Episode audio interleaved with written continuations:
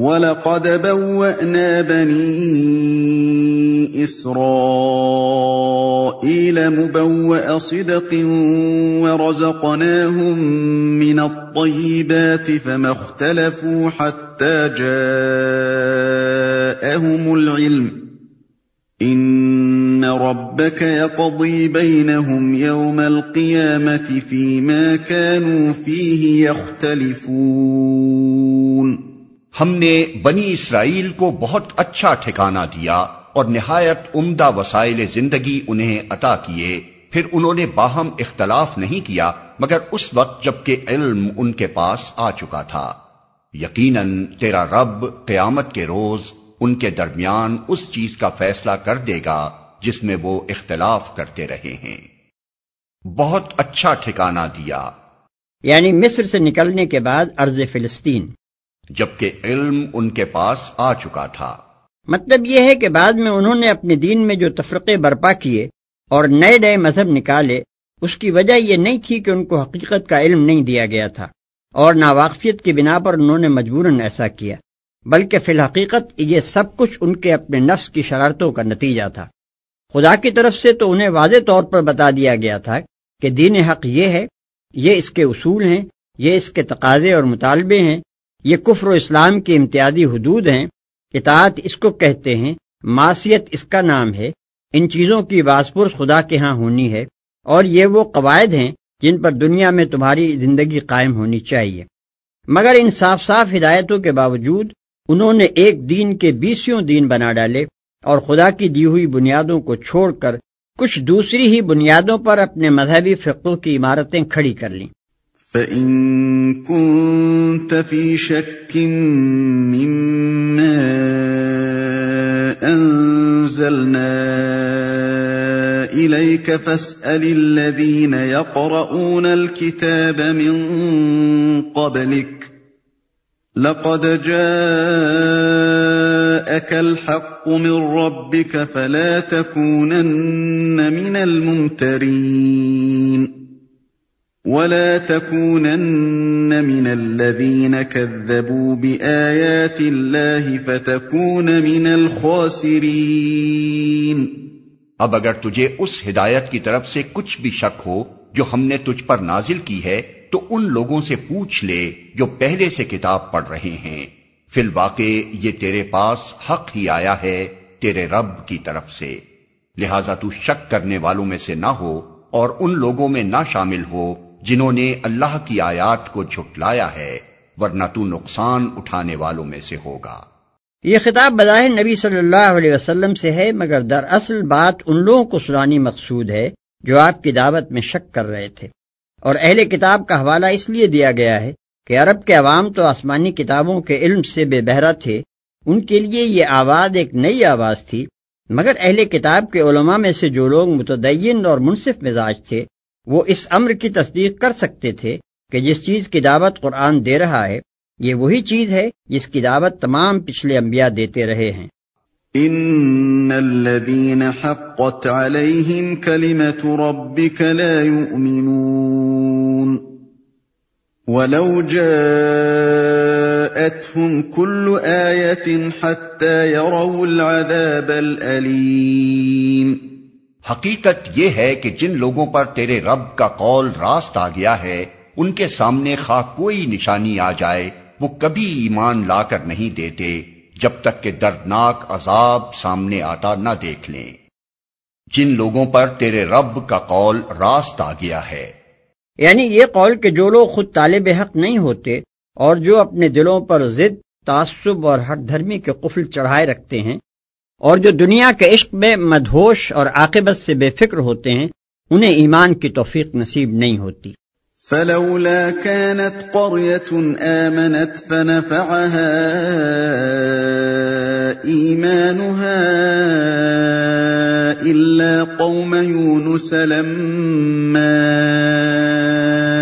آمنوا إلا قوم يونس لما آمنوا كشفنا عنهم عذاب الخزي في الحياة الدنيا ومتعناهم إلى حين. پھر کیا ایسی کوئی مثال ہے کہ ایک بستی عذاب دیکھ کر ایمان لائی ہو اور اس کا ایمان اس کے لیے نفع بخش ثابت ہوا ہو؟ یونس کی قوم کے سوا اس کی کوئی نظیر نہیں۔ وہ قوم جب ایمان لے آئی تھی تو البتہ ہم نے اس پر سے دنیا کی زندگی میں رسوائی کا عذاب ٹال دیا تھا اور اس کو ایک مدت تک زندگی سے بہرہ مند ہونے کا موقع دے دیا تھا۔ یونس کی قوم کے سوا۔ یونس علیہ السلام جن کا نام بائبل میں یونا ہے اور جن کا زمانہ آٹھ سو ساٹھ سے سات سو چوراسی قبل مسیح کے درمیان بتایا جاتا ہے۔ اگرچہ اسرائیلی نبی تھے مگر ان کو اشور یعنی اسیریا والوں کی ہدایت کے لیے عراق بھیجا گیا تھا۔ اور اسی بنا پر اشوریوں کو یہاں قوم یونس کہا گیا ہے۔ اس قوم کا مرکز اس زمانے میں نینوا کا مشہور شہر تھا، جس کے وسیع کھنڈرات آج تک دریائے دجلہ کے مشرقی کنارے پر موجودہ شہر موسل کے عین مقابل پائے جاتے ہیں۔ اور اسی علاقے میں یونس نبی کے نام سے ایک مقام بھی موجود ہے۔ اس قوم کے عروج کا اندازہ اس سے ہو سکتا ہے کہ اس کا دارالسلطنت نینوا تقریباً ساٹھ میل کے دور میں پھیلا ہوا تھا۔ رسوائی کا عذاب ٹال دیا تھا۔ قرآن میں اس قصے کی طرف تین جگہ صرف اشارات کیے گئے ہیں کوئی تفصیل نہیں دی گئی۔ ملاحظہ ہو سورہ انبیاء آیات ستاسی اٹھاسی الصافات آیات ایک سو انتالیس تا ایک سو اڑتالیس القلم آیات اڑتالیس تا پچاس۔ اس لیے یقین کے ساتھ نہیں کہا جا سکتا کہ یہ قوم کن خاص وجوہ کی بنا پر خدا کے اس قانون سے مستثنا کی گئی کہ عذاب کا فیصلہ ہو جانے کے بعد کسی کا ایمان اس کے لیے نافع نہیں ہوتا۔ بائبل میں یوناہ کے نام سے جو مختصر سا صحیفہ ہے، اس میں کچھ تفصیل تو ملتی ہے، مگر وہ چندہ قابل اعتماد نہیں ہے۔ کیونکہ اول تو نہ وہ آسمانی صحیفہ ہے، نہ خود یونس علیہ السلام کا اپنا لکھا ہوا ہے، بلکہ ان کے چار پانچ سو برس بعد کسی نامعلوم شخص نے اسے تاریخ یونس کے طور پر لکھ کر مجموعہ کتب مقدسہ میں شامل کر دیا ہے۔ دوسرے، اس میں بعض سریح محملات بھی پائے جاتے ہیں جو ماننے کے قابل نہیں ہیں۔ تاہم، قرآن کے اشارات اور صحیف یونس کی تفصیلات پر غور کرنے سے وہی بات صحیح معلوم ہوتی ہے جو مفسرین قرآن نے بیان کی ہے کہ حضرت یونس علیہ السلام چونکہ عذاب کی اطلاع دینے کے بعد اللہ تعالیٰ کی اجازت کے بغیر اپنا مستقر چھوڑ کر چلے گئے تھے۔ اس لیے جب آثار عذاب دیکھ کر آشوریوں نے توبہ و استغفار کی تو اللہ تعالیٰ نے انہیں معاف کر دیا۔ قرآن مجید میں خدائی دستور کے جو اصول و کلیات بیان کیے گئے ہیں، ان میں ایک مستقل دفعہ یہ بھی ہے کہ اللہ تعالیٰ کسی قوم کو اس وقت تک عذاب نہیں دیتا جب تک اس پر اپنی حجت پوری نہیں کر لیتا۔ پس جب نبی نے اس قوم کی مہلت کے آخری لمحے تک نصیحت کا سلسلہ جاری نہ رکھا اور اللہ کے مقرر کردہ وقت سے پہلے بطور خود ہی وہ ہجرت کر گیا تو اللہ تعالیٰ کے انصاف نے اس کی قوم کو عذاب دینا گوارا نہ کیا کیونکہ اس پر اتمام حجت کی قانونی شرائط پوری نہیں ہوئی تھی۔ زندگی سے بہرہ مند ہونے کا موقع دے دیا تھا۔ جب یہ قوم ایمان لے آئی تو اس کی مہلت عمر میں اضافہ کر دیا گیا۔ بعد میں اس نے پھر خیال و عمل کی گمراہیاں اختیار کرنی شروع کر دیں۔ ناہوم نبی سات سو بیس تا چھ سو اٹھانوے قبل مسیح نے اسے متنبع کیا۔ مگر کوئی اثر نہ ہوا۔ پھر سفنیاہ نبی چھ سو چالیس تا چھ سو نو قبل مسیح نے اس کو آخری تنبیہ کی، وہ بھی کارگر نہ ہوئی۔ آخر کار چھ سو بارہ قبل مسیح کے لگ بھگ زمانے میں اللہ تعالی نے میڈیا والوں کو اس پر مسلط کر دیا۔ میڈیا کا بادشاہ بابل والوں کی مدد سے اشور کے علاقے پر چڑھ آیا۔ اشوری فوج شکست کھا کر نینوا میں محسور ہو گئی۔ کچھ مدت تک اس نے سخت مقابلہ کیا۔ پھر دجلے کی تغیانی نے فصیل شہر توڑ دی اور حملہ آور اندر گھس گئے۔ پورا شہر جلا کر خاک سیاہ کر دیا گیا۔ گرد و پیش کے علاقے کا بھی یہی حشر ہوا اشور کا بادشاہ خود اپنے محل میں آگ لگا کر جل مرا اور اس کے ساتھ ہی اشوری سلطنت اور تہذیب بھی ہمیشہ کے لیے ختم ہو گئی۔ زمانہ حال میں آثار قدیمہ کی جو کھدائیاں اس علاقے میں ہوئی ہیں، ان میں آتش زدگی کے نشانات کثرت سے پائے جاتے ہیں۔ ولو شاء ربك لآمن من في الأرض كلهم جميعا أفأنت تكره الناس حتى يكونوا مؤمنين؟ اگر تیرے رب کی مشیت یہ ہوتی کہ زمین میں سب مومن و فرما بردار ہی ہوں، تو سارے اہل زمین ایمان لے آئے ہوتے۔ پھر کیا تو لوگوں کو مجبور کرے گا کہ وہ مومن ہو جائیں؟ سارے اہل زمین ایمان لے آئے ہوتے۔ یعنی اگر اللہ کی خواہش یہ ہوتی کہ اس کی زمین میں صرف اطاعت گزار و فرما بردار ہی بسیں اور کفر و نافرمانی کا سرے سے کوئی وجود ہی نہ ہو، تو اس کے لیے نہ یہ مشکل تھا کہ وہ تمام اہل زمین کو مومن و متی پیدا کرتا اور نہ یہی مشکل تھا کہ سب کے دل اپنے ایک ہی تکوینی اشارے سے ایمان و اطاعت کی طرف پھیر دیتا۔ مگر نو انسانی کے پیدا کرنے میں جو حکیمانہ غرض اس کے پیش نظر ہے وہ اس تخلیقی و تکوینی جبر کے استعمال سے فوت ہو جاتی ہے۔ اس لیے اللہ تعالیٰ خود ہی انسانوں کو ایمان لانے یا نہ لانے اور اطاعت اختیار کرنے یا نہ کرنے میں آزاد رکھنا چاہتا ہے۔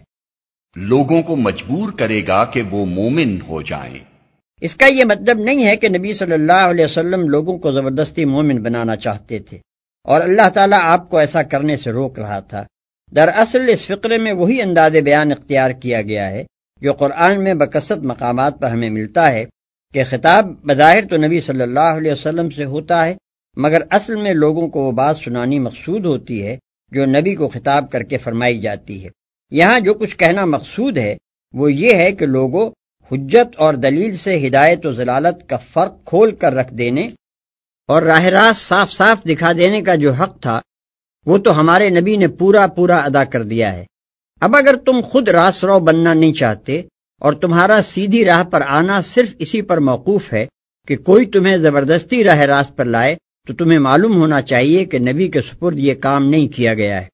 ایسا جبری ایمان اگر اللہ کو منظور ہوتا، تو اس کے لیے اسے نبی بھیجنے کی ضرورت ہی کیا تھی۔ یہ کام تو وہ خود جب چاہتا کر سکتا تھا۔ وما كان لنفس ان تؤمن الا باذن الله وَيَجْعَلُ الرِّجْسَ عَلَى الَّذِينَ لَا يَعْقِلُونَ کوئی متنفس اللہ کے اذن کے بغیر ایمان نہیں لا سکتا اور اللہ کا طریقہ یہ ہے کہ جو لوگ عقل سے کام نہیں لیتے وہ ان پر گندگی ڈال دیتا ہے۔ اللہ کے اذن کے بغیر ایمان نہیں لا سکتا۔ یعنی جس طرح تمام نعمتیں تنہا اللہ کے اختیار میں ہیں اور کوئی شخص کسی نعمت کو بھی اللہ کے اذن کے بغیر نہ خود حاصل کر سکتا ہے، نہ کسی دوسرے شخص کو بخش سکتا ہے۔ اسی طرح یہ نعمت بھی کہ کوئی شخص صاحب ایمان ہو اور رائے راست کی طرف ہدایت پائے، اللہ کے اذن پر منحصر ہے۔ کوئی شخص نہ اس نعمت کو اذن الہی کے بغیر خود پا سکتا ہے اور نہ کسی انسان کے اختیار میں یہ ہے کہ جس کو چاہے یہ نعمت عطا کر دے۔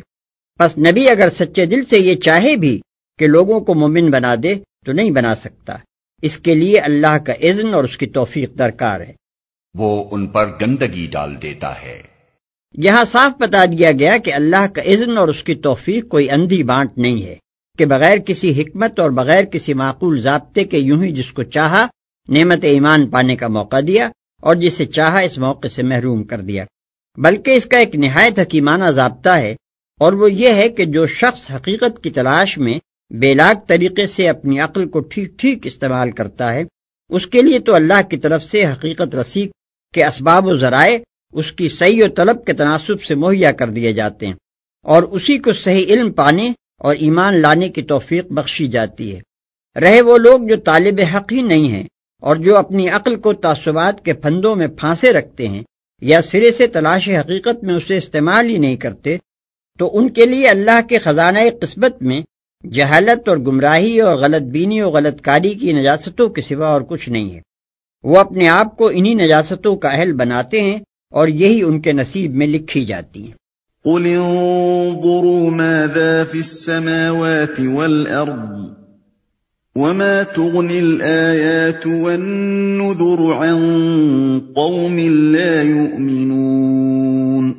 ان سے کہو زمین اور آسمانوں میں جو کچھ ہے اسے آنکھیں کھول کر دیکھو، اور جو لوگ ایمان لانا ہی نہیں چاہتے، ان کے لیے نشانیاں اور تمبیہیں آخر کیا مفید ہو سکتی ہیں؟ یہ ان کے اس مطالبے کا آخری اور قطعی جواب ہے، جو وہ ایمان لانے کے لیے شرط کے طور پر پیش کرتے تھے کہ ہمیں کوئی نشانی دکھائی جائے جس سے ہم کو یقین آ جائے کہ تمہاری نبوت سچی ہے۔ اس کے جواب میں فرمایا جا رہا ہے کہ اگر تمہارے اندر حق کی طلب اور قبول حق کی آمادگی ہو تو وہ بے حد و حساب نشانیاں جو زمین و آسمان میں ہر طرف پھیلی ہوئی ہیں، تمہیں پیغام محمدی کی صداقت کا اطمینان دلانے کے لیے کافی سے زیادہ ہیں۔ صرف آنکھیں کھول کر انہیں دیکھنے کی ضرورت ہے۔ لیکن اگر یہ طلب اور یہ آمادگی ہی تمہارے اندر موجود نہیں ہے، تو پھر کوئی نشانی بھی خواہ وہ کیسی ہی خارق عادت اور عجیب و غریب ہو، تم کو نعمت ایمان سے برابر نہیں کر سکتی۔ ہر معجزے کو دیکھ کر تم فرعون اور اس کی قوم کے سرداروں کی طرح کہو گے کہ یہ تو جادوگری ہے۔ اس مرض میں جو لوگ مبتلا ہوتے ہیں، ان کی آنکھیں صرف اس وقت کھلا کرتی ہیں جب خدا کا قیر و غضب اپنی ہولناک سخت گیری کے ساتھ ان پر ٹوٹ پڑتا ہے۔ جس طرح فرعون کی آنکھیں ڈوبتے وقت کھلی تھیں، مگر عین گرفتاری کے موقع پر جو توبہ کی جائے، اس کی کوئی قیمت نہیں۔ فهل ينتظرون إلا مثل أيام الذين خلوا من قبلهم قل فانتظروا إني معكم من المنتظرين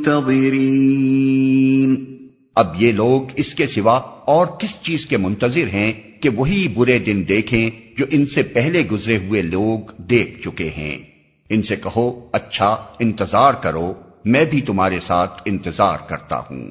ثم ننجي رسلنا والذين آمنوا كذلك حقا علينا ننجي المؤمنين۔